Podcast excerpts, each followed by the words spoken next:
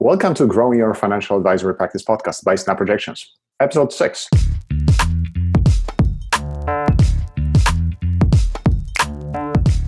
I'm your host, Pavel Berminsky, and my goal is to interview experts to provide you with insights, strategies, and actionable tactics that you can start applying to grow your financial advisory practice today.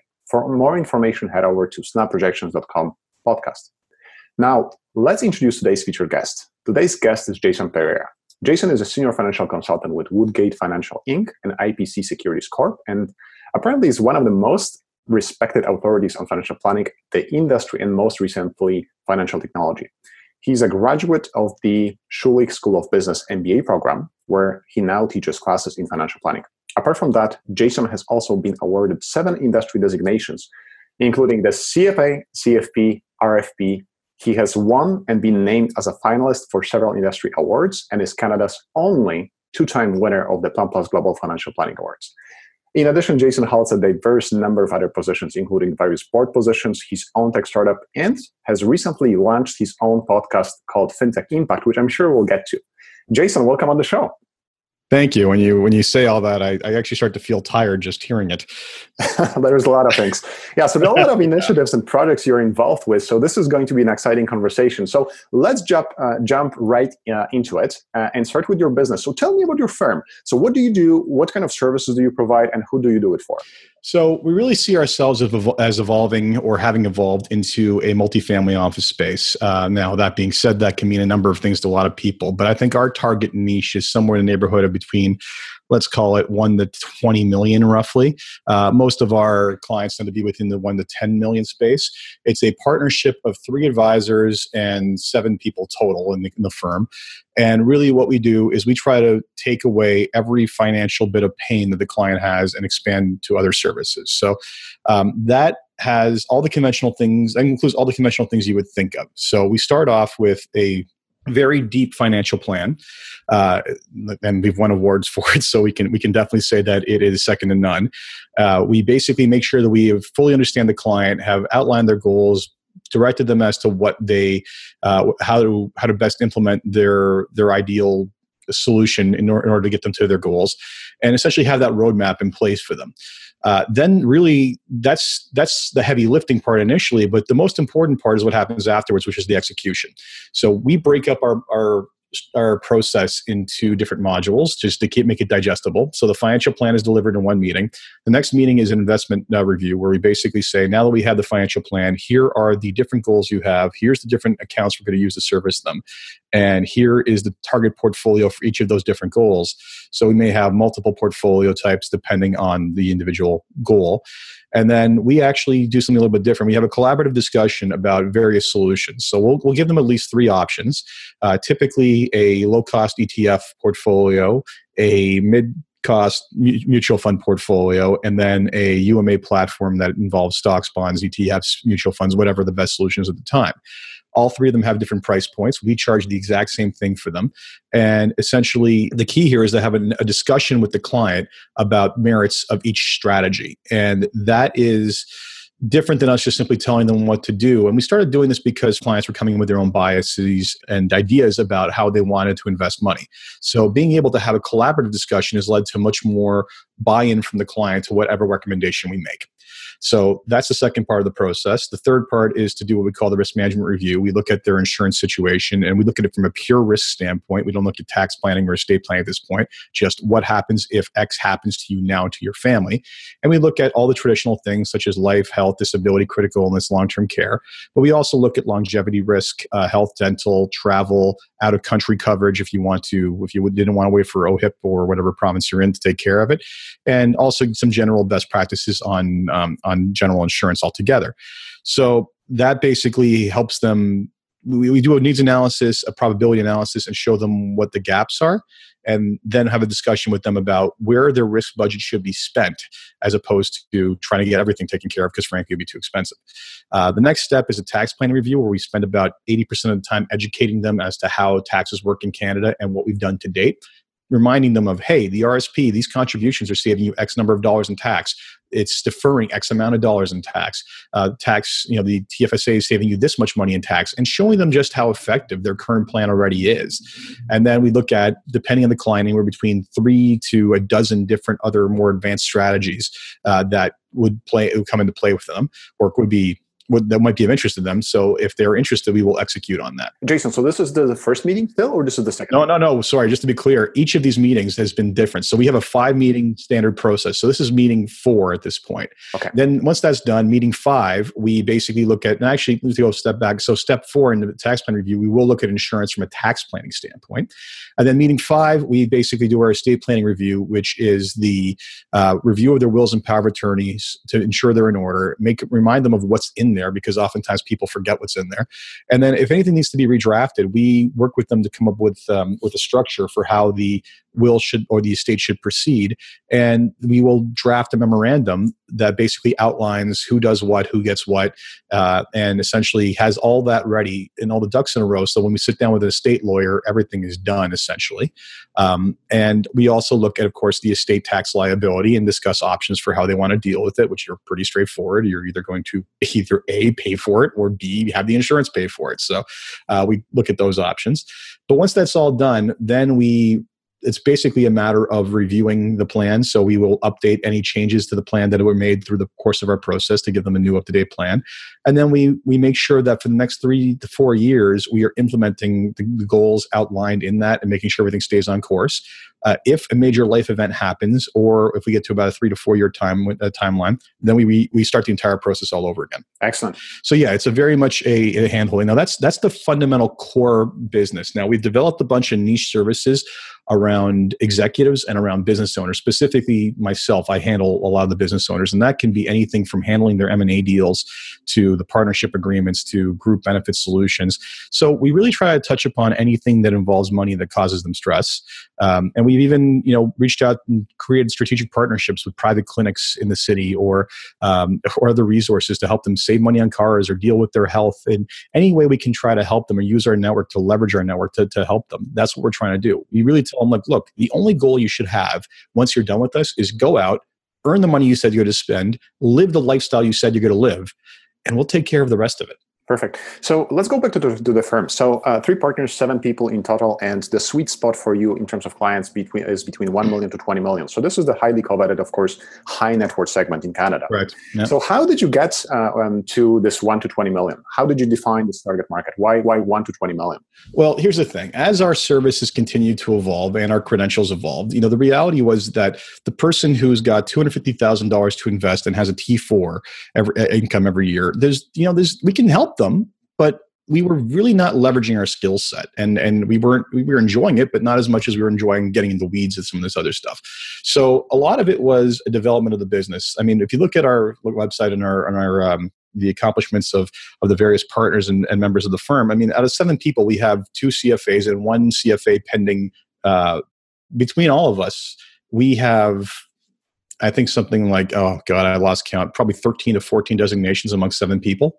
And that number keeps on being added to. Uh, plus, we're members of countless organizations. So the skill set kept on increasing. The larger clients started seeing us handle more and more complex situations. And that led to referrals to more and more complex situations as well. So how did we got, get there? Really through a lot of a lot of effort and development is how we got there. Excellent. So 20, uh, so I, I fully understand that basically as uh, the, the size of the client basically scales up, you can deliver more value, right? So it makes Absolutely. so much sense for you to basically go up. Uh, why, why stopping at 20, um, at 20 million?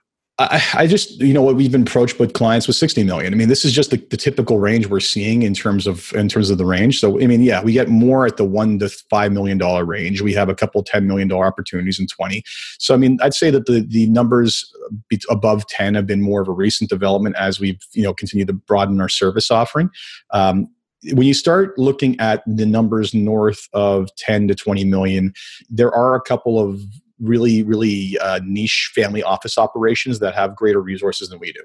I mean they they have a they'll have a ratio of something like one advisor per every five households. Uh, our current ratio once we do some restructuring is going to be about one one advisor per every 60 households 60 to 70 So how does this breaks down into asset under management? What is your total asset? So total assets under management right now are hovering somewhere around 200 million. Um, so and that's with about 100 and you know a core client base, not counting friends and family who are still here. Um, you're really looking at roughly about 180 households. We're looking at. So you do the math on that, you can see that the average is a little over 1 million. There are some people, you know, we, again, we didn't start at that standpoint. So do we have clients at the 500,000 stamp uh, uh, dollar mark, mark? Yes, we do. Right. We definitely have that. Are we taking on new ones? No, we're not. Absolutely. And you know, this is still very, you know, highly coveted, as I said earlier, uh, in very competitive markets. So the next question, and uh, there's a lot of questions I have right now, but uh, uh, but the next question is, how did you uh, were how were you able to be even successful competing with very large firms with uh, you know some of the private wealth uh, divisions? And you've been very successful growing your business with uh, you know of course there is a, a lot of firepower in terms of designations and knowledge just sheer knowledge and experience that you bring. But um, how you were able to compete with large firms? So the same way you take on any adversary that has more resources than you do. You don't attack them head on, you attack them in blind spots. So the reality is is that if you look at every what I'll call the larger banks and their private wealth offerings, they have a couple of blind spots that are massive hindrances to them. Specifically, they their approach is always investment first. Right? The person at the center of the relationship is always the investment advisor. And that investment advisor oftentimes doesn't really care about the financial planning process. The only thing they're really in there for is because they enjoy trading stocks or doing whatever investment thing that they're doing or being a portfolio manager, whatever they want to call themselves. And the reality is is that when you look at especially people in this segment, what they need. The solutions are often not, oh, I need to try to beat the S&P by another 1% per year.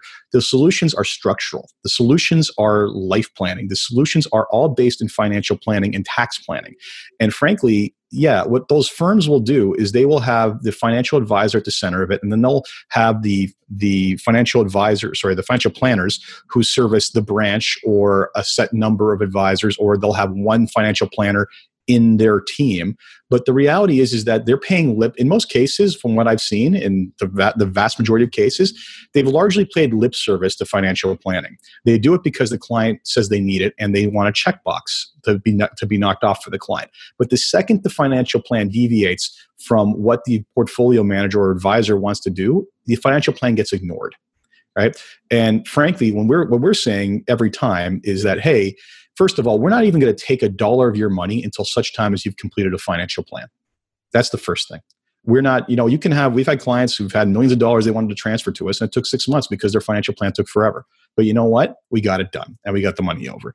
And by then, we completely understand who and what they are versus what the average approach is, which is transfer me the money and I'll do the financial plan afterwards. Well, what is the message you're sending when you're saying that? The other thing is too is they'll often, you know, we we also charge upfront for financial planning. Uh, we have a five thousand dollar first year onboarding fee that may go up actually next little while. But really, what that does is it does a couple of things. It separates the wheat from the chaff. It basically anyone who's going to be very very price sensitive immediately stops talking to us, which is fine to us because I don't want to be into a price negotiation every year. Mm-hmm. And then the other part, the other thing it does is it attracts it, it creates value around the concept of the plan itself right because the typical response when they're shopping around is, "Hey, well, I have this other financial advisor who's offering to do the financial plan for free." To which my rebuttal is always, "Really? That's that's nice. When is the last time you got something for free that was worth anything?" and you know, they they start laughing. It's a joke, right? Mm-hmm. But in reality, it isn't, right? Because by doing something for nothing, you've diluted the value of it altogether, and it shows how serious you and how valuable you see that as part of your process. So so I encourage, and I talk to every advisor I talk to, I'm like, how are you not charging for that work? Because it's a lot of work, and and frankly, it's it, especially with large, high net worth clients. That is where you learn everything about them. That's where you find the opportunities to to optimize their situation. Not, forget about optimizing their portfolio. That's going to happen. But simple things like just moving money around in order to minimize for taxation. You know, the application of advanced planning strategies. That's where you discover everything you need to know about them. And when you do that, you you basically open the doors to any number of other possibilities that you can service them in a way. And, and there's and the other thing is because I'm not coming at it from an investment standpoint first, I I basically put myself in situations where other people have conflicts of interest. So, for example, a classic one is someone will say, you know, the, the financial planner or the insurance advisor at the big branch will say, hey, you guys need this much money in life insurance. You know, you need this, this much in life insurance. And by the way, here you can either do whole life to fund this thing or UL to overfund this thing. And the advisor looks at it and says, well, I don't want my AUM going down. Mm-hmm. Right? That is not a concern for me because I'm looking at the entire picture. Absolutely. So this is such a natural process uh, to, for you to build a firm, right? You're first of all, you're not competing directly, right? So you're, you're you're different how you position yourself. You put financial planning right front and center, and the fact is that you may not even ask uh, to transfer their assets up to you know several months, maybe even half of a year later on. I mean, that's that's a clearly a, a sign uh, or signal to advisor that basically you really care about planning and of course you charge for planning. So this is this is a great advice and i just wanted to highlight that. All right so you mentioned uh, something about pricing and, and i want to get back to it because it's a big topic too right? So uh, you mentioned the onboarding fee the $5000 can you tell tell me a little bit more about pricing and how do you structure pricing within the firm uh, also including those three different options from the low cost to sort of medium uh, mutual fund uh, portfolio and then uh, the latter one? Um, so the there's really when we look at our compensation we only get it from a couple places. So the first is the onboarding fee. Uh, that $5000 fee was kind of um, arrived at through experimentation. And, you know, we started at 1000 2500 we looked at some situations whereby okay well if you gave, gave us the assets we rebated and we said you know what? Forget it. We need to attach a sticker price to show the value of this. And we basically looked at $5000 as a point where people would kind of a psychological point where people would accept it but not scoff at it if they basically saw value. And you got to think about this. If you are a high net worth individual, if you have more than a million, let's just say a million, two million dollars to invest, right? Mm-hmm. And someone is going to structure your entire life for five thousand dollars up front. It's a bargain. Yeah, it's a bargain. When you look at in the giant in the, in the real context of it, it's it's a bargain. And and and frankly, you know, the as we've been dealing with more and more complex cases, when you look at our hourly rate on that five thousand, it actually ends up being not enough, quite frankly. So there's been a lot of discussion about raising that to like 7,500 or something beyond that. That's something we will look at later. But you know, the fact is, we can command that price from the marketplace for various reasons. One is because of our, you know, the first of all, it's it's a signal. It signals a difference. Secondly, we have not only just you know, not only can we claim that the financial plans are, are worthy of that cost and show them examples of it, but we actually have international validation through awards showing that, hey, yeah, these are the guys you want to deal with for this kind of thing. Absolutely.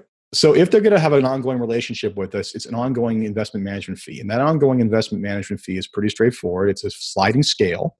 Uh, we charge less the more you have, but there's a couple of differences. First of all, I don't care what you're using, ETFs, uh, mutual funds, or an SMA platform. I'm charging the same thing. So I'm indifferent. And I'm indifferent regardless of the mo- if you're the most aggressive portfolio or the most conservative portfolio. It's all the same. Uh, we do not negotiate one-off deals. That is not going to happen. Everybody pays the same schedule, so that's taken care of. Uh, reduces that conflict. And one of the things we've also done is we also capped our fees which is something that most people would shudder at. So we actually have capped our fees. We don't charge on assets north of $5 million. And that's simply to say, you know what, there's a certain point at which, you know, if a client comes in with $50 million, okay, and I think I'm going to charge 50 basis points or a quarter. Like there's a certain point at which the the sliding scale or the, the, the percentage of asset model just stops making sense because now you're paying someone just preposterous amounts of money. What am I going to do to justify multiple hundreds of thousands of dollars per year? It doesn't make sense. Mm-hmm. So we, we've capped that. Uh, in addition, we also, if we sell an insurance policy, there is no such thing as uh, no load insurance in this country. So we will get a commission on that. But basically, we will prove why they need to spend X number of dollars on insurance with a needs analysis to, to show it's not just a number we pulled out of our butt, but here's the quantifiable, the quantifiable data showing that yes, you need to do this or you should do this. And hey, this is going to cost you X, and here is what our compensation is going to be. Because frankly, people need to know that, especially given the size of the some of these these insurance compensations. So essentially, uh, we we are upfront about all of that. Uh, we actually have taken a page out of the UK model, and we actually have our clients sign off at least once a year on what they're paying in fees. And when I say what they're paying in fees, it shows them not just our fee, but also the vendor's fee. So the ETF provider, the mutual fund provider, or the SMA provider, their fee, and is inclusive of trading account fees and HST. So they look at one all in fee.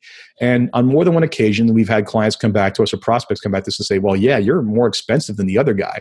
And I say, we say, okay, well, that's fine. We know we disclosed everything. Would you mind providing us with the quote you were given by the other person? And we'll find the same chicanery we always find. A, they didn't disclose account fees. B, they never disclose HST or they don't disclose the underlying cost of the investments that they're buying. So they may be, yeah, maybe they're tactically managing a portfolio of ETFs, but they've quoted a 1.5% fee for their services, quote unquote, all in but they haven't included HST account fees or the cost of the underlying ETFs. So by the time you end up doing the math, we end up being the same price or cheaper than a lot of the competition. Uh, and we're, we're upfront about it. And, and that conversation and the fact that they're not being upfront about it undermines their position irreparably with that prospect. Absolutely, and I'm glad we covered all the pricing aspects, or most of it, I think, right now, uh, because I mean, some of the nuances that uh, came up here, for example, capping fees, I don't see this being very common in the industry, right, uh, right now, and I think that's a really good point that you brought it up. So, um, so that's a trend, if I may. Sorry, that, that, if I may, that's a, that's a trend elsewhere. So, what you're seeing in the U.S., the fastest growing model is the retainer-based model right? So you know what you're paying. That's the end of it. Mm-hmm. I have spoken to other high net worth uh, advisors who basically feel that pressure. You know, we've seen fees come down across the board everywhere else, with the exception of advisor fees. That is going to start happening shortly. And the way we looked at it too is as we started taking on multi million dollar accounts that were bigger and bigger and bigger, we didn't want to become dependent upon that income and make it painful to cut later. So we realized let's let's let's stop it here. One of the other things we're looking at as well in the future is to basically set up a retainer based model also for clients who a, either don't have the wealth to work with us, but maybe they have the cash flow because they have a fast growing business, or maybe they're just real estate bugs and they want to buy nothing but real estate, but they could really benefit from our services. Well, we don't have a model for that now. But if we create a real a retainer a retainer based model, we could charge the exact same money and basically end up providing that same service. Right, right, right. So um, there could be many sort of different niche businesses with different pricing models. Uh, how do you approach saying, okay, this is what we, this is our core business, this is what we are focusing on, and we're not sort of exploring other niche opportunities, right? Because it's uh, you know at some point there there's going to be too many of them. How do you think about that? You know, being a good entrepreneur is knowing when to say no, uh, and that is that is a challenge. I, I, think you know when I talk about the creation of an opportunity or a a retainer based model, part of me is also I've always got one eye in the future, and the future I see is one of of compression of advisor compensation. Um, I'm even hearing it from investment counsels or investment managers that you know they'll get money from pensions, and the pension will hand, or already money on 100 million, they get another 50 million or 20 million from the pension. The pension's like, wait a minute, you know, like how much more do I have to pay you guys to do your job? Like how what what changed here in the equation? So they're seeing pressure and we're going to see that. So um, the reality is, when you look at the focus of our of our pricing strategy, we have basically kept it to one one vertical at this point, one pricing schedule. That's it. We will create a second option towards the future, and that's that's pretty much it. The in terms of other businesses to offer, see, here's the thing: our model is not. I say we specialize in financial planning, but we're generalists everywhere else. And really, we know we know enough to know how to take care of about 80 to 90% of it. But we know when the 10% is beyond our realm. And that's okay because this is why we partner with an extensive network of other professionals right? So i have you know an extensive network of lawyers in every capacity you can imagine. I have uh, extensive network of various accounts we work hand in hand with. And you know what? Could i look at doing tax prep in house yeah i could do that. But frankly i'm never going to be as good at it as at it as the other people i'm dealing with. So part of it is knowing what your core is and learning to say no to things that aren't the core. But it doesn't mean you can't have a general understanding of how everything works and be able to have a collaborative, a collaborative relationship with people who provide that service. Makes total sense. And you know what? Uh, you said something about uh, being an entrepreneur and, and looking at those different opportunities and, and seeing uh, potentially other opportunities um, on the horizon. I, th- I think, well, I think that's something that, you know, any of those niches potentially can turn in complete, completely new business at some point, right? I mean, we don't know that, but you're, you're, as you said, you're keeping an eye uh, on, on, on the future, right? And um, you're exploring those opportunities. Yeah, and in terms of niches, we try to target like we, we call I like to refer to our model as semi multi niche. Uh, we do have three different advisors, so we can target three different groups, and we've you know we've developed multiple niches that are essentially are at our core. Now, does that mean that if someone comes to us that isn't one of those niches but fits all our other criteria, uh, is is basically uh, going to be turned away? No, no i mean i mean part of part of the the goal with this company is for us to be working with clients we enjoy working with so if they you know if someone doesn't fit my niche but or, or any of the three any of the three people's niches but they are completely the right kind of client with the right kind of assets but they're just not in the right industry whatever it is so be it. We'll take them on Absolutely. Okay, so going back to your financial planning process, you covered this uh, uh, five-step process. Did you want to uh, go back to that and uh, uh, and and add anything to that? No, I think I think uh, one of the things to add is simply that we look at the the process and every step in the process and everything we do as a distillation process. So there is an inordinate amount of complexity that goes into every one of those specific um, specific areas. But what we really do is we we don't hit the client over the head with the complexity. In fact, we don't even want them to see the complexity. We want them to see the simplicity. So we will take all the information and all the data and all the academic uh, research that points to us as to how we are supposed to implement something, and we boil it down to a ten minute presentation. So this is the crazy thing. So, I mean, clients will pay us $5,000 up front, but we don't hit them with a 200 page document. We hit them with a 30 page document, 20 page document. And even then, we don't even give it to them at the beginning of the meeting. We give it to them at the end. Because during the meeting, what we are doing is we're presenting to them a presentation that takes no longer than 10 to 15 minutes. And by the way, there's there's academic evidence to show that attention drops like a rock when you hit the 10 minute mark. So we try to wrap it up in 10 minutes if we can. That basically summarizes the findings in a very simple and straightforward way. So sometimes clients are almost, you know, they look at that and say, really, is that it? Is that simple? Well, it's not it's we make it look simple but there's so much that went into it. And by the way if you want to see the entire report we'll provide you with it. And i've only been asked for that twice and the clients lived to regret it because it was too complex for them to understand. But the executive summary was enough for them to understand. So at each step of the process whether it's the financial plan the investment plan the insurance tax and estate plan there's a tremendous amount of background work and tools that we developed to, to basically produce to take a lot of complexity and define it down to simplicity and deliver it in a very easily digestible way. Excellent. And I want to get to uh, get into tools and, and, talk about tools, right? Because I very quickly noticed uh, in, in, our conversations that you're really well technology versed and uh, you have really got uh, a great understanding of technology. So, um, can we talk about some of the tools you use to scale your your your uh, your operation? Uh, so, pretty much everything from the website to client meetings, onboarding, planning, and so on. Let's go through every single segment of, of tools that, that you use. what is your technology stack? you, you, may live to regret that question. I have I have a very large and extensive technology stack that can be overwhelming to many people, uh, but it's largely based on. But the thing is, is that no one needs mastery of all of it. They need to understand the basics of what they need to do with what. So, um, going kind of through start to finish in a client experience, let's talk about that. So, first off, um, let's just say a client visits our website. Our website's hosted by Squarespace, which literally for 20 bucks a month gives you an, a, a, a, website that anyone who can type into Word can update. So for that price point, it's like, how do you argue with that? So that's the first piece.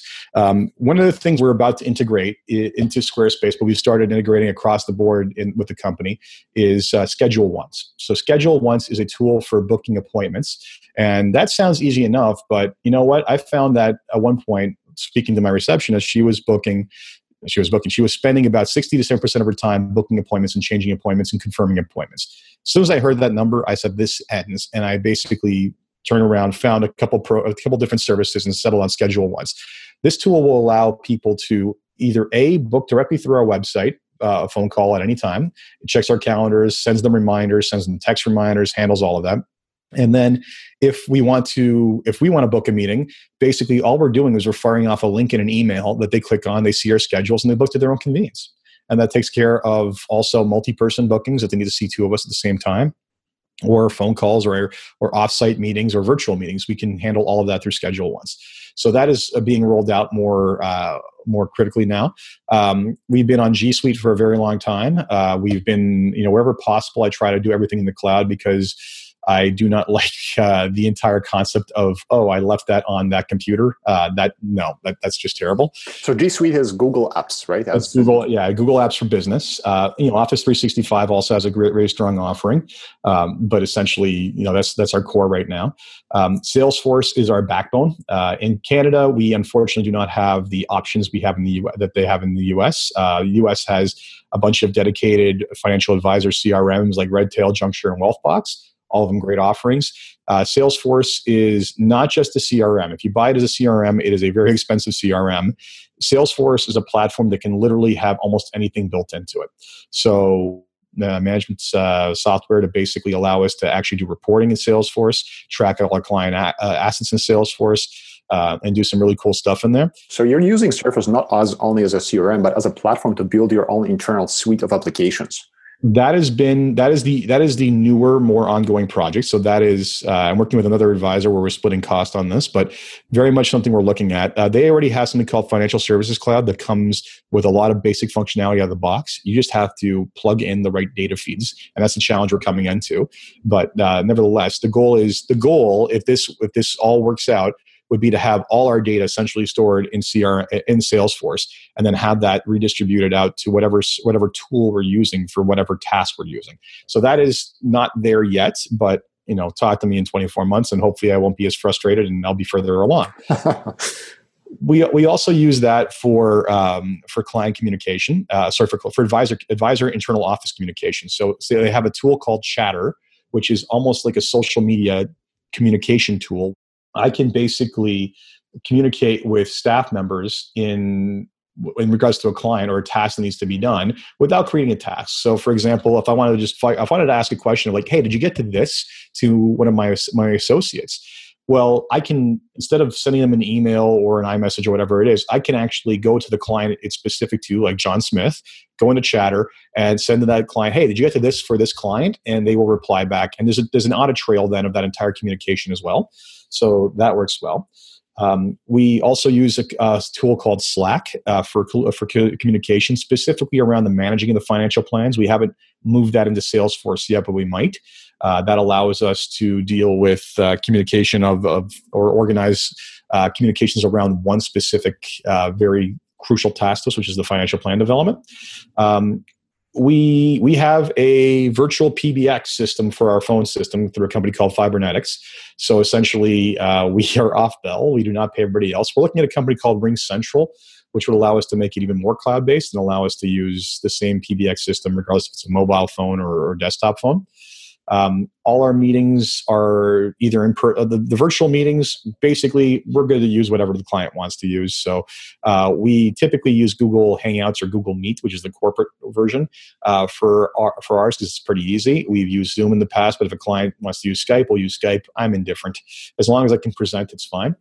Um, one of the things that uh, clients often get kind of wowed by, and it's just kind of bizarre because it's so basic to me.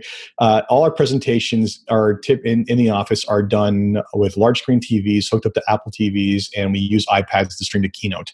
And I will, I even have a small iPod that I use as a remote control. So essentially, uh, I will be standing at the front of the room with the screen, I, iPad facing me with my speaker's notes in front of me, presentation on the screen, and I will flip through using my phone or an iPod uh, to just basically go between slides. And clients are often wowed by that, but it's a very, very simple implementation. Nice. Yeah, we typically use Keynote for that just to find us a better presentation software.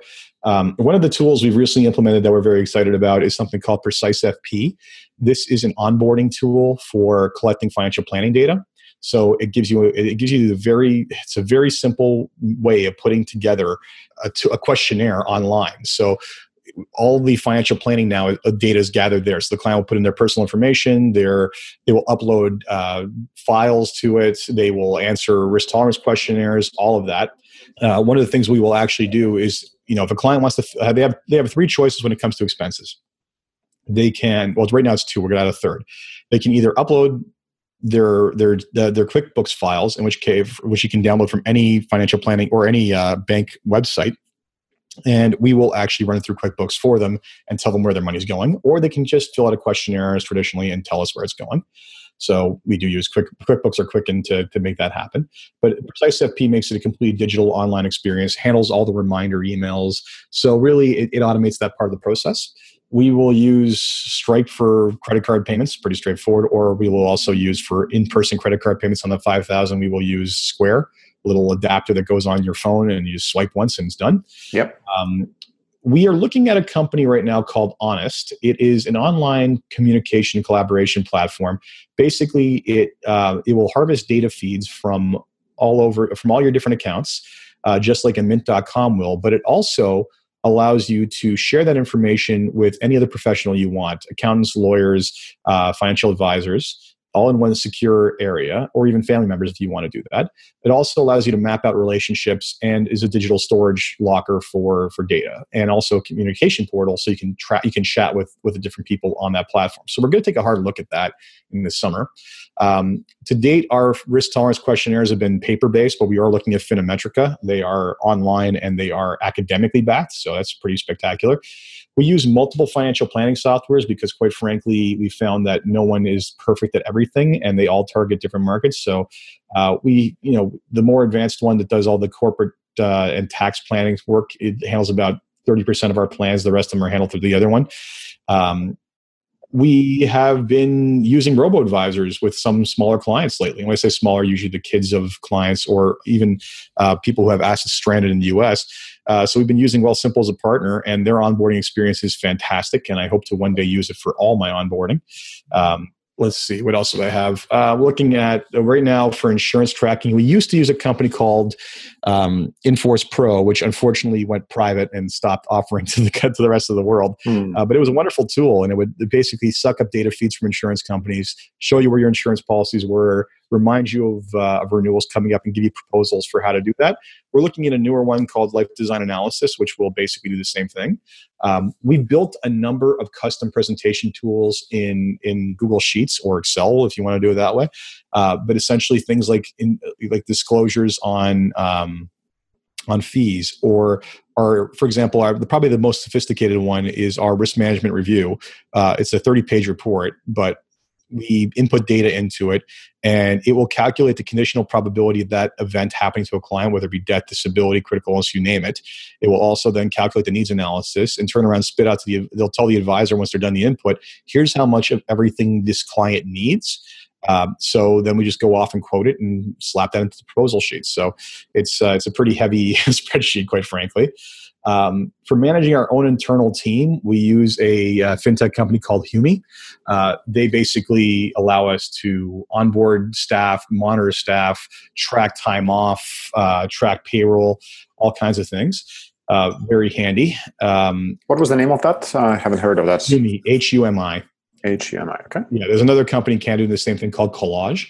Uh, so very similar product. I'd say they have different feature sets. So you take a look at which one you want. Um, our bookkeeping is all done through a company called oh, through an online platform called Xero. Uh, very very awesome online accounting software. Uh, but we will, and this is the thing is we, we encourage clients to use these software platforms for accounting and then grant us access to view it. So whether it's Xero Wave, or QuickBooks, uh, any client who's got an online accounting platform that is being regularly updated by their bookkeeper, we will basically be given access to that and then can provide them advice uh, based on what we're seeing in their corporation. So it's it's a it's not just an accounting platform tool; it's also a tool for advisor collaboration. Um, there's a tool I call that, that we use called Fathom HQ for doing kind of key performance indicators for our for our business and for client businesses. So tracking business performance. Uh, surveys we do through SurveyMonkey, uh, mail uh, newsletters we do through Mailchimp um, you know, I think I've I've hit on. I mean, and this is the traditional stuff. Like we're using Croesus for investment tracking, but we hope to eventually have that done through Salesforce. Um, you know, we we have to use the the back office software we're given, which is the bane of my existence, but it is what it is. Yeah, I mean the, and then of course we have access to things like Morningstar and the more conventional things in the industry.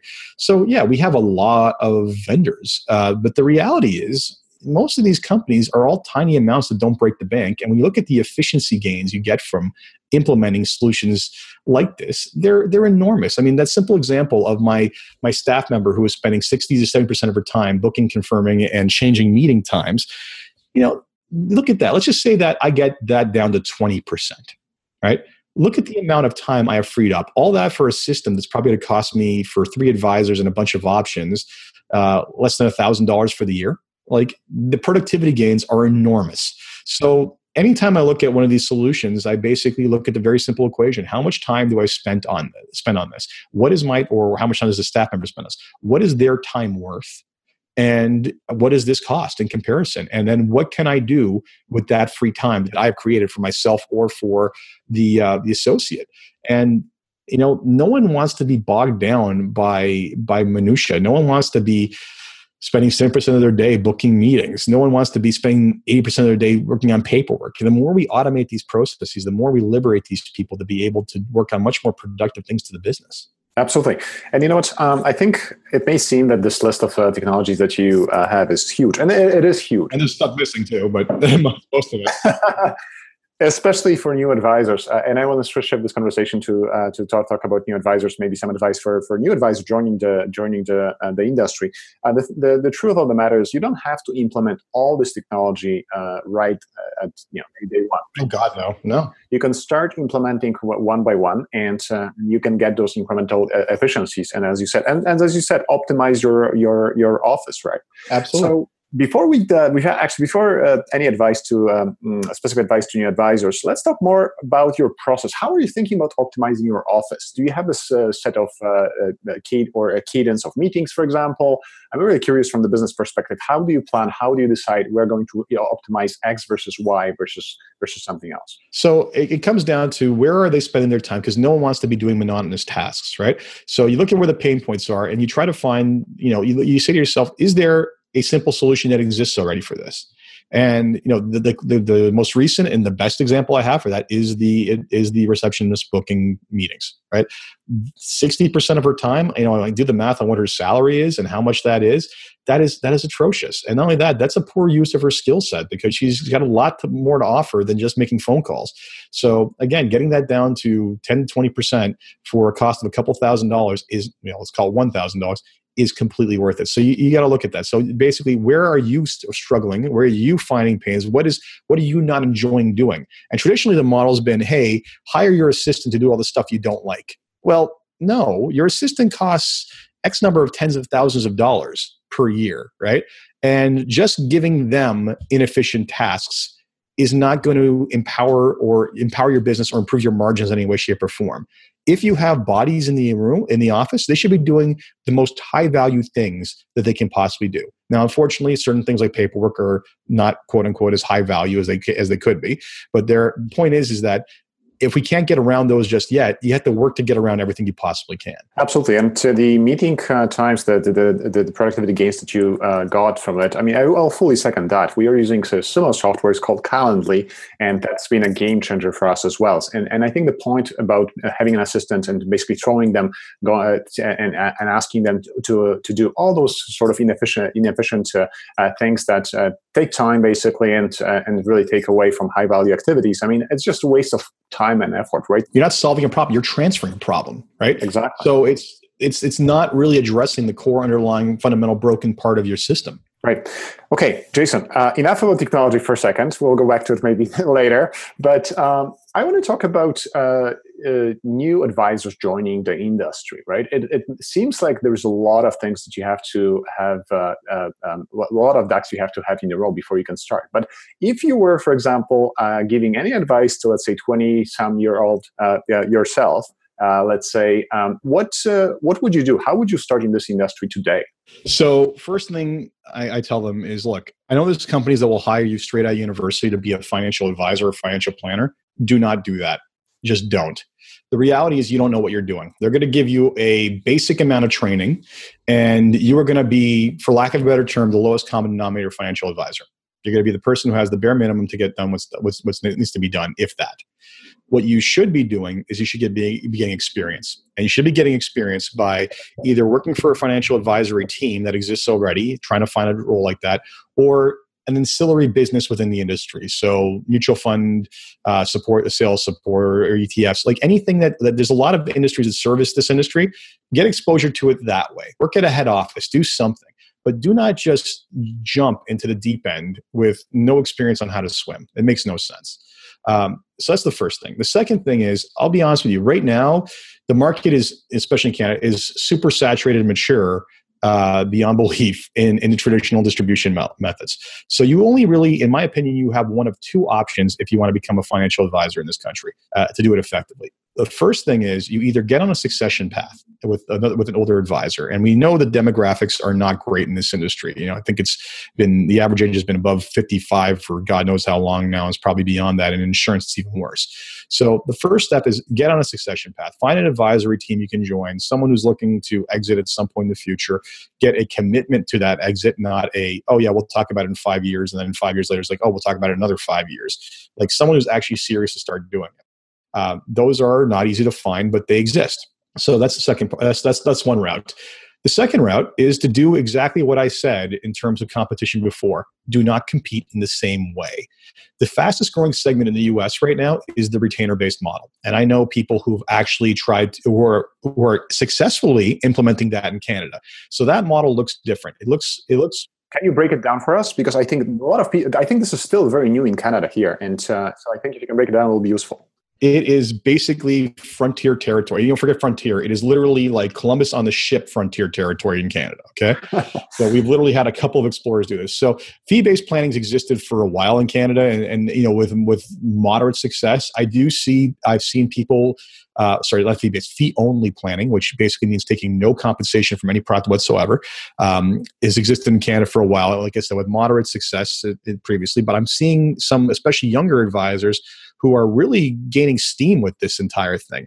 And um, the the place the, the ones that have basically done this the most, we have, to, we have to look to the U.S. for the examples of how this can be successful. And in the U.S., there's a, a group called the XY Planning Network, which has basically developed a model for how you cater to millennial generation x generation y clients who are traditionally ignored by our industry because they don't have the assets they can't talk to me because they don't have a million bucks right and going after them in a, in a model that makes sense to them. So, for example, the gentleman I know was a friend of mine who started this, and he had the experience to, to become a financial planner before he did this. He basically has a virtual setup where there's no fixed office, but essentially, and he has people working for him already from their homes too. But what he does with the clients when they onboard is very straightforward. There is a thousand dollar first year upfront fee for developing the financial plan, and from there, there are three different packages for for uh, ongoing service, and they all have monthly amounts that get billed to the client's credit card. And essentially, what they're paying for is pure advice and pure consultation. Now, a couple things. First of all, well, how is he implementing the solutions? Well, what he does on the investment side this just gentleman is he gives a, he basically goes to Wealthsimple and the client gets Wealthsimple for 35 basis points versus 50 basis points which was what they would normally pay. So they're getting a, a break on the investments already. Uh, on the insurance side there is no fee based sorry there's there, there's no zero uh, load uh, insurance uh, plan but he does he has found some insurance advisors that he thinks will will basically implement ethically and they will collaborate on the amount but he takes nothing in return for that and the entire the entire belief or the entire model is hey you know this is like a gym membership. You're going to use it to the full extent that you see fit but it's always there for you when you need it. Uh, now of course people get nervous about the fact that oh my goodness like you know client you, oh my goodness like the client could leave you at any time and you're not getting paid anything right? Well yeah but you know what frankly the client should be able to leave us at any time without paying anything beyond that you know the, the concept that oh we have their account so they're sticky is ridiculous. Um, you know friction is not a way to service clients or win business. It's a way to entrench yourself when you are fearful that you can't compete. So i've met so that's just the one example there. So he's taking monthly fee uh, off their credit card. We call, I like to call it the Netflix model. It's something that the younger generations are used to, and it's something that if they don't find value in it, they will cancel it. So, what does he do to provide value? He basically has regular checkpoints, coaching. It's much more of a coaching-based relationship than than what people are more conventional. And it doesn't have to be a robo advisor's solution. I know plenty of them who basically will refer, uh, plenty of uh, fee-based advisors or fee-only advisors who will refer to investment counsels or will basically say like, look, if you want to do this yourself, just buy this you know here's the four etfs you need to buy and rebalance. Like give them the very simple simplified model. It's not the best option right? They'll, they'll try to sell the option where you know you have someone else manage it for you but it's doable. And that model is newer but i gotta tell you the people who are are doing it they're they're busier than they can handle right now because you gotta think about the scalability of that model let's imagine that you know he's a, because he has low overhead no grid uh, no physical office does everything virtually with software you know his operating costs are a fraction of any big broker operating downtown right so can he deliver a similar service with similar results uh, or better in a better experience mm-hmm. than uh, compared to a traditional broker downtown for a fraction of the price? Absolutely, he can. I mean, do the math. You get you get you know let's call it two hundred dollars a month, for example, right? You get hundred households paying you two hundred dollars a month. You are in great shape. Absolutely. I see the huge benefits of this model, and I see there's a lot more opportunity. I think there's a lot of, especially younger advisors that I see, they're looking at this approach because it's it's much easier. It's I think it's using the tenet that you just mentioned earlier, right? Do not compete where uh, where you're weak. Compete where you can be strong. And if you can be efficient, if you can leverage technology as you are, for example, in your business at the uh, right now, and deliver true value, not to walk to, not to try to lock client into something uh, that they cannot uh, recover from, uh, or they have to be stuck with you you. Uh, but if you can actually deliver value so they can see the value, I mean, there's some, such a positive spin on the business, right? You have referrals, you have uh, uh, online reviews, and, and the business almost grows on itself. And really, uh, uh, there is a way to, for example, to stir step uh, yourself to sort of um, uh, to to let's say manage assets right this could be the first step uh, for you. And then later on you can you can maybe uh, graduate yourself to uh, more advanced sort of uh, models. Absolutely. You could always you know use that as the parlay or the the introduction to eventually building out your own investment counsel in the future. But the reality is you look at the traditional model which is here's a phone go make a living. We'll give you a we'll give you a tiny income. And by the way you're gone in 12 months if you can't if you can't live up to it. You know like it's you know we're literally all we do is we don't train people. We just throw them to the wolves and ask them to survive with a stick right? Mm-hmm. And that you know what is it any wonder that we have turnover ratios of of new entrants to the market into this into this uh, industry of like 90% in some cases is it any wonder we have cynical you know think about the, the, the cynical view that some people have that many people in the public have about our industry well you know what we designed incentive systems that are solely based on selling right and then once you've been selling nonstop and we all, don't get me wrong, we all have to sell to survive, right? But when you basically create a system where the only way to survive is literally to make the next sale over and over and over again, all you're doing is you're putting people on a treadmill that they're never going to get off. Absolutely, that's the truth. So, so there's some uh, systemic issues in the uh, in the Canadian financial services industry, and uh, how do you see those different trends, uh, and what are the most important trends that you see uh, globally right now? So when when you, I, I highly, highly, highly encourage every financial advisor to stop taking a Canadian centric viewpoint to their world. My eyes were opened dramatically when I won the first uh, Global Financial Planning Award because with that came a trip to the Financial Planning Association conference in the US. And that's the largest association of financial planners in the world. Um, and also, it, it, also is home to an international contingent. Comes there every year from from countries around the world, including Brazil, the Netherlands, Russia, India, Australia, you name it. I met advisors from all over the world, and you start having these conversations, and you start noticing, hey, you know what? Things are really similar in terms of the challenges we're facing, right? Everybody's, you know, all these people were worried about disclosure and new regulation and pressure. So we're all getting it around the world. But the sad thing is, is that Canada has, I, I, in my opinion, drastically fallen behind many of the world leaders in this in this space. Uh, things are definitely more clear in the U.S. and the are more defined in the U.S. and the U.K. and Australia. And Canada, we haven't even started a lot. We've, we've had you know CRM two as a starting point, but big deal, we are way behind. So um, the bigger trends are definitely what we see here a push towards fee based or or basically the, the ban of embedded compensation altogether is the big trend around the world. Um, and that is something that is eventually going to happen here, whether you want to believe it or not, because Canada is not going to be the last one standing on that. Uh, you also see a big push towards fiduciary responsibility or best interest standards, however you want to define it. And that discussion is started here, but we're nowhere near finishing that discussion, uh, which, when you think about it, is absolutely absurd. I mean, if you ask the average person, uh, do you think that your advisor has to operate in your best interest? The first thing they would say is, well, yeah, there's got to be some sort of law that says that. And the answer is no. Mm-hmm. right? Unless you're held to it by one of the licensing bodies of the different designations you have, like the CFA or the RFP, then there is no obligation, which is just atrocious, quite frankly. Um, so that's the other that's another big trend. Uh, you see a bigger trend in technology across the board trying to not not necessarily yes compete with advisors but also that are that's trying to what's the better term for it? Trying to enable their businesses. Uh, in canada because we are largely controlled by five major banks and independents make up less than 25% of the marketplace we've been held back The US is about 75% independent. And because of that, the ecosystem that exists down there is far more robust and far more developed than anything we've ever seen here. I mean, at the FPA conference, I was literally astonished. I was walking the exhibitor floor and, you know, I had a choice of like 12 different custodians with which to hold the investments if I was in the US. I, I could get four different, you know, industry built CRM uh, tools that, that, that had APIs that plugged into everything. I had different tools that, uh, you know, literally you name it, compliance. You can get com- outsourced compliance for five thousand dollars a year. Um, you could get, uh, you know, three three different options for for risk modeling, um, five different financial planning softwares, and that was just the major ones. Like the number of you could literally go there, start from zero, and set up your own RIA, re- registered investment advisor in the U.S. for less than twenty thousand dollars starting cost, and be off to the races with with with software as good as anyone else and it was you know it was so eye opening to me and then having the conversations around the world that was the what's happening i mean you know look at some of the changes. So the so one, one little tidbit of knowledge this one this one is one that burns me to no end. Um, there are several countries have banned embedded compensation and one of which uh, frankly uh, is not one you would think and that's india. So we are still having an argument about that in Canada, and India has moved forward and is further ahead on, on this type of regulatory change than we are, which I find shameful. Uh, because frankly, we should not be a laggard in the world. We should be a leader. Most interestingly, we've all heard stuff about the fiduciary rules in the US and changes in the UK.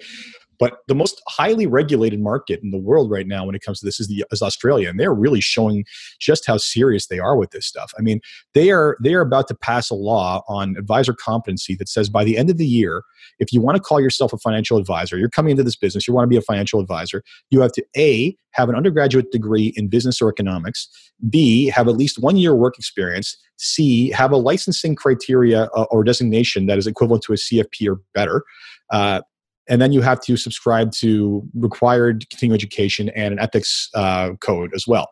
So that all sounds fantastic because frankly that's what we should do because that's what other professions do. They have they have the required undergraduate business uh, uh, required undergraduate education. They have the certification exam. They have the, the work experience portion and they have the ongoing stuff. So like an accountant a doctor or a lawyer whatever it is you know that's the kind of stuff that we need to aspire to. We don't have that in canada. Now here's where australia is, well, for lack of a better term, super hardcore. Okay. So that's for new advisors. Existing advisors are not getting grandfathered. If you do not have the CFP or equivalent, you have three years to get it. If you do not have an undergraduate degree, you have six years. They are literally making people go back to university.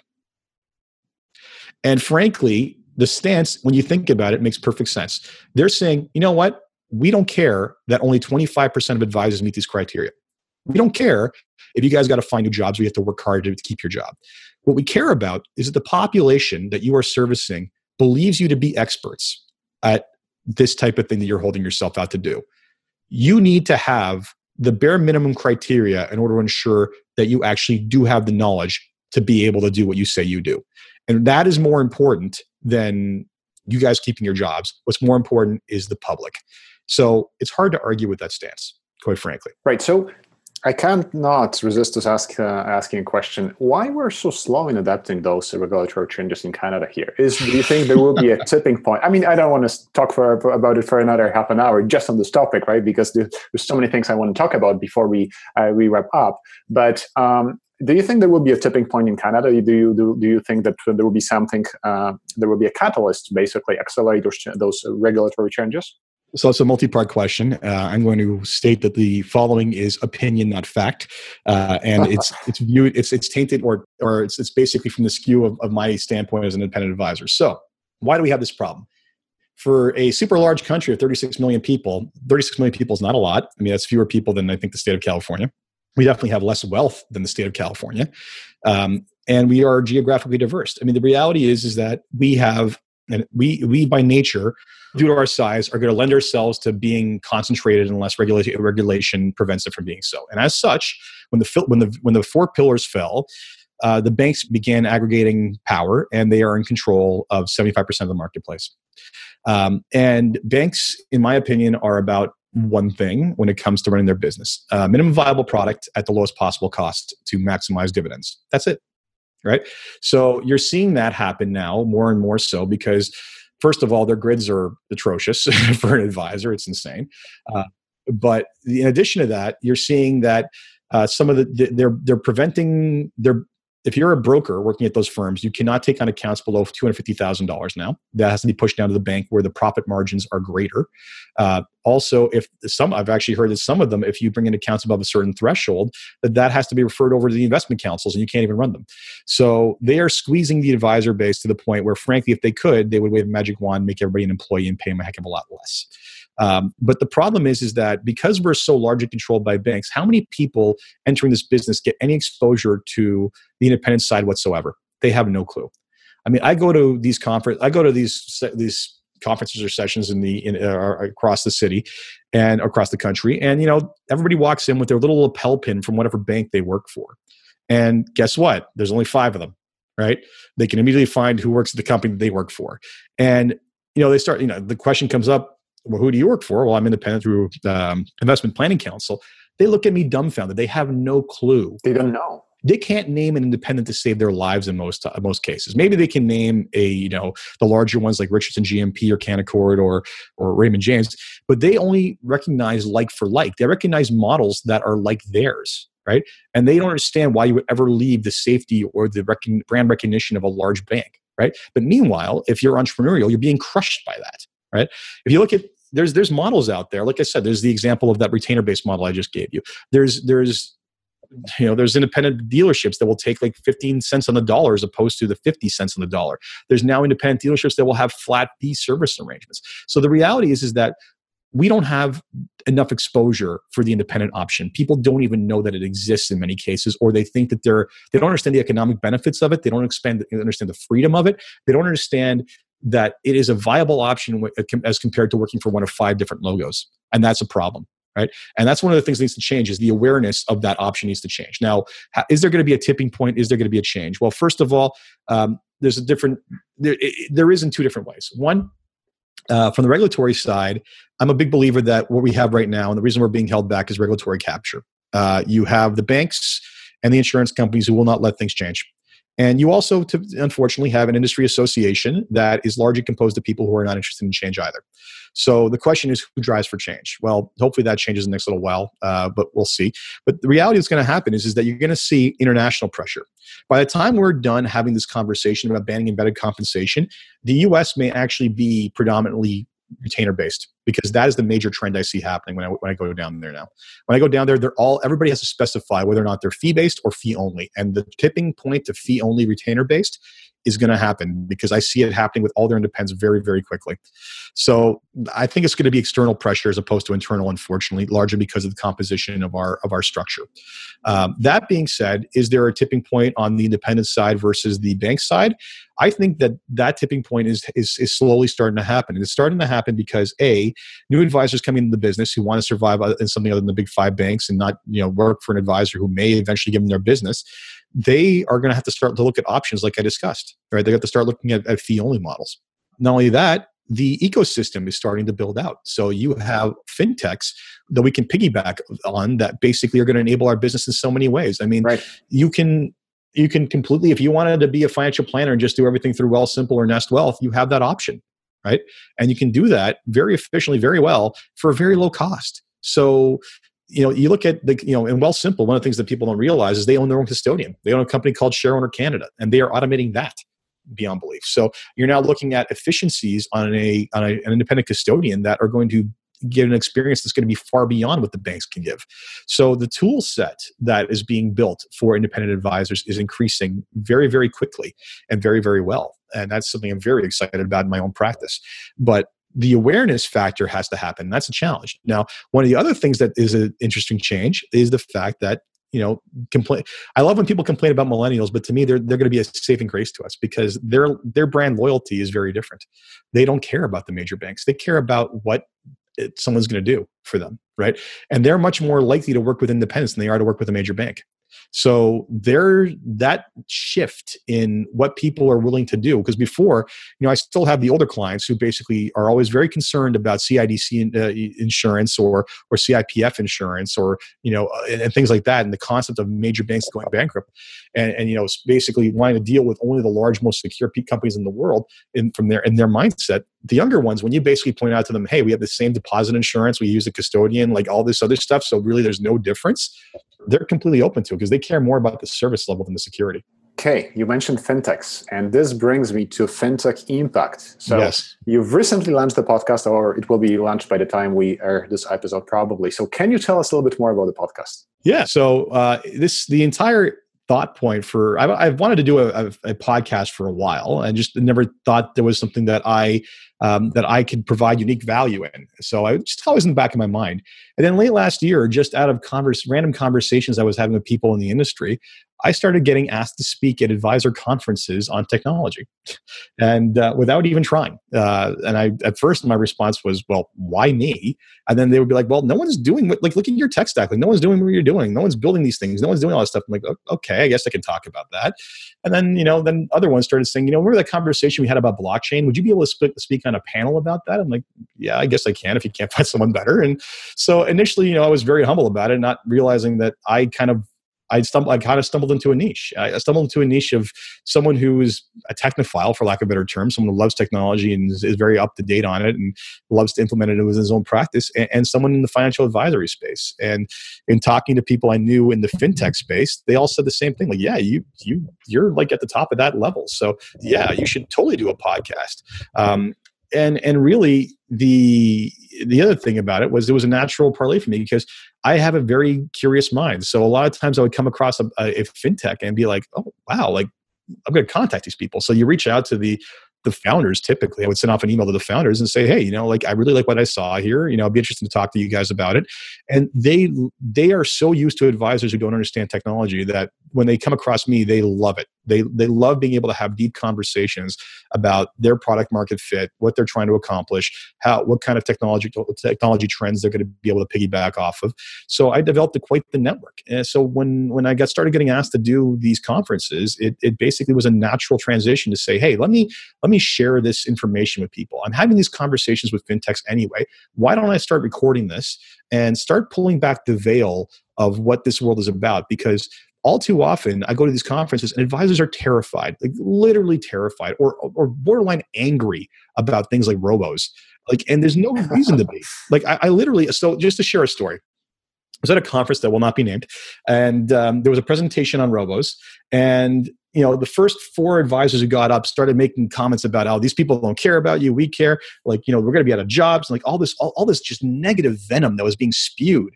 And i finally put up my hand and i said look how let me ask you a question. How many of you have opened a robo advisor account? And i think it was like a room of like two to three hundred advisors.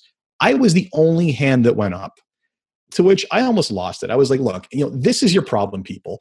You are you are sitting here in judgment in you know venomous judgment just just basically talking about what's wrong with this and none of you have even looked at it. Like this is the problem. You're all terror you are all terrified of technology. You fail to embrace this stuff and, and learn about it before you, you, just basically dismiss it and that's wrong. I, I, I, said even, I even challenged them all. I basically said I, I challenge all of you uh, during the break to download one of the one of the robo advisor apps and set up an account. I know if you have a BlackBerry, you can't do it, but if you have a BlackBerry, shame on you because you shouldn't be on that platform because it's not it's not a valuable platform anymore. But open one up, take a look at it, and then come and tell me what's wrong with it. So I think I, I think I pissed off about half the people in that room, and I think the other half came up to me and started asking questions about how I implemented my own practice. Right. So I realized that people are terrified by this because you know anytime your your income stream is threatened you're terrified of that. So my entire intention with this is hey let's have these conversations. Let's let's see what the impact of these companies are going to be. And and let's let's have a, com- a dialogue about how they can either enable us or how you know we can compete with them. And typically this will be enabled right? I mean just a lot of people don't realize how much impact how much leverage technology can help them to basically build a better uh, practice build a better business Absolutely. And here's the reality of, of Canada Canada is not a big country. And because of that, to get to scale as a standalone company is incredibly difficult. I mean, Wealthsimple is like $2 billion and they control something like 70, 80% of the market right? That's you know that's and they spent a lot of money on advertising. And you know what? They they will probably over time because they have a rich rich daddy who gives them money be able to build that business into a scalable you know standalone product. But re- regardless of that I mean you look at that the other players in this space are ones who are working with advisors as well. Like i mean nest wealth basically works with just about anyone who's willing to work with them rightly so. Wealthsimple will try the same thing but a lot of them don't want to work with them. Uh, and then on, in addition to that you have um, you know you have other robos who basically are just distribution models for existing products like BMOs or or what's the other one, Wealth Bar, that for Nicola Wealth. So the reality is is that very few of these robos are going to be able to make a, are going to be able to or robos or a lot of these fintechs they're going to need us. They're going to need the advisor space. So when people want to hear more about uh, those different fintechs, what uh, where they can find it? What's the URL for your podcast? Yeah, so the URL is fintech, uh, sorry, fintechimpact.co. Unfortunately, the, the dot com is too expensive. So .co, C-O. Uh, uh, you can visit there now and sign up for the newsletter. Uh, the podcast, I'm hoping to launch it um, late March. And uh, we already have about eight or nine interviews in the can. And I'm very happy with, with, the, with the results thus far. And uh, it's been very diverse. I'm not keeping this solely to Canada. I've also spoken to fintechs in Australia and the US and hope to keep it on an international spin so that I'm not just bringing um, bringing forth fintechs that are going to enable in Canadian business, but to get people an understanding of what's happening around the world. And oftentimes we will we will sidetrack uh, heavily off of fintech and talk about the industry in general and and challenges we see. And I think I think honestly, you know, I, should almost have named it FinTech Impact views from views on advice from around the world because we, there's a lot of discussion about issues in Canada and and how things are different elsewhere and how we can follow or the lead of other of other nations. Perfect. So fintechimpact.co, not .com, .co, and we will link it in the show notes, so we'll have that. So Jason, as uh, before we wrap up, uh, this podcast is all about growing your practice. So do you have any parting words of wisdom for the listeners? So my, my thinking tends to be a lot of skate where the puck is going, uh, and it is uh, just like I did with my practice. Do not try to do the same thing as people with deeper pockets. Do not try to be mass market and beat the banks. It's just not going to happen. What you need to do is you need to basically do a couple of things. First of all, move away from a sales culture. People much prefer to be advised and sold, and that's the reality of it. And and be an entrepreneur. Um, I, I frankly, if I was starting from scratch, I would probably from today right now be starting on a retainer based model. I think that is the way of the future. I think that is something that every advisor is going to have to look at. I have talked to countless advisors who've talked about ca- capping their fees out of concern for the pressure that they're seeing. So do not develop the do not work to develop a practice of yesterday, work to develop a practice of tomorrow. And you're not going to do that unless you take ownership of your business and treat it like a business. So be an entrepreneur. Wonderful advice. Jason, if anyone wants to get a hold of you, how would they do that? What's the best way to reach you? Best place to reach us uh, is at woodgate.com. Uh, my email is jason.pereira, P E R E I R A, at woodgate.com, but it's also available on there. And frankly, just Google me and you'll find me somewhere. Wonderful. Jason, thanks for coming on the show. You've shared a lot of practical and actionable advice that listeners can get value from. My pleasure. Bye bye. And that's it for this episode. If you have any questions, shoot us an email at podcast at snapprojections.com. And if you're enjoying the show and want more of the amazing guests sharing incredibly valuable knowledge, head over to iTunes and leave us a great review, which helps us get discovered. Thanks, and we'll see you next time.